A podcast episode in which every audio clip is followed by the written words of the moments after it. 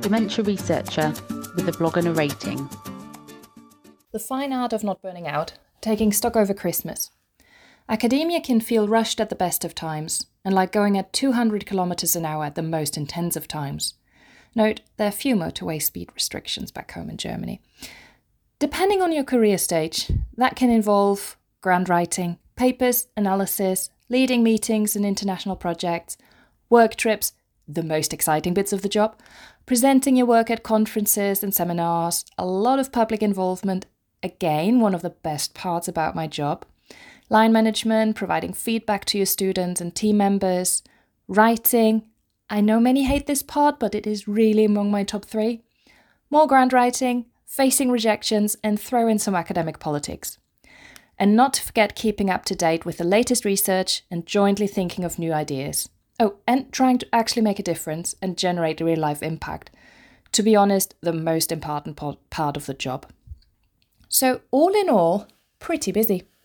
I wouldn't change it for anything else though, as it's an incredibly creative, stimulating, and high pressure job with the potential to actually make a difference. We constantly learn something new, whether that's by reading a new paper in Journal Club or talking to lived experts or care providers.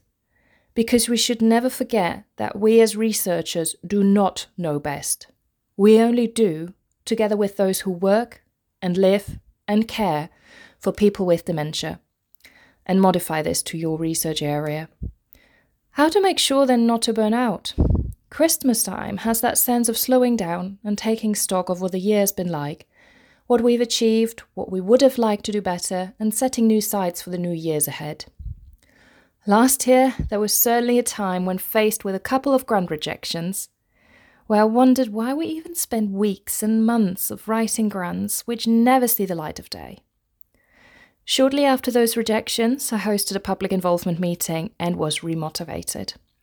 Yes, rejections can be painful and are always frustrating. But it's about just accepting that and trying to move on with any feedback you get, having a little break from an activity, and then getting back at it with fresh eyes and motivation. For me, it's all about trying to make a difference for those people with dementia, those that will live with it in the future, and those many carers, paid and unpaid, who feel their voices are just not heard. As a researcher, I feel I have at least a little opportunity to give those people a voice and try and give them an outlet so that they can feel empowered in trying to change something. So, when faced with another rejection, or a lot on my plate, that always is in the back of my mind. I make an extra effort to reach out to some of the now well established and new public advisors and charities I work with and just have a chat. Removing yourself just for a little while from an activity or immense workload can certainly help putting things into perspective and keep that motivation up. But outside of the work bubble, running or exercising every day certainly helps to keep me sane as well and I consciously, every single day, make time for this. We all need to make time for at least one thing we are really passionate about outside of work to make sure we keep that precious work life balance somewhat afloat. Although it's always heavily on the work side for many of us, and by choice for some, including myself. With Christmas just around the corner, as cringy as that may sound, but in an ultra high speed environment, it's important to take stock of what was achieved, make new plans, and then totally hibernate. As in, laptop off and doing what you enjoy most to recharge those batteries.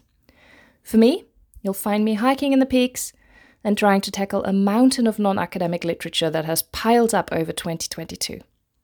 So, take a break, enjoy Lebkuchen, and completely switch off. Frohe Weihnachten from your German blogger. Thank you for listening.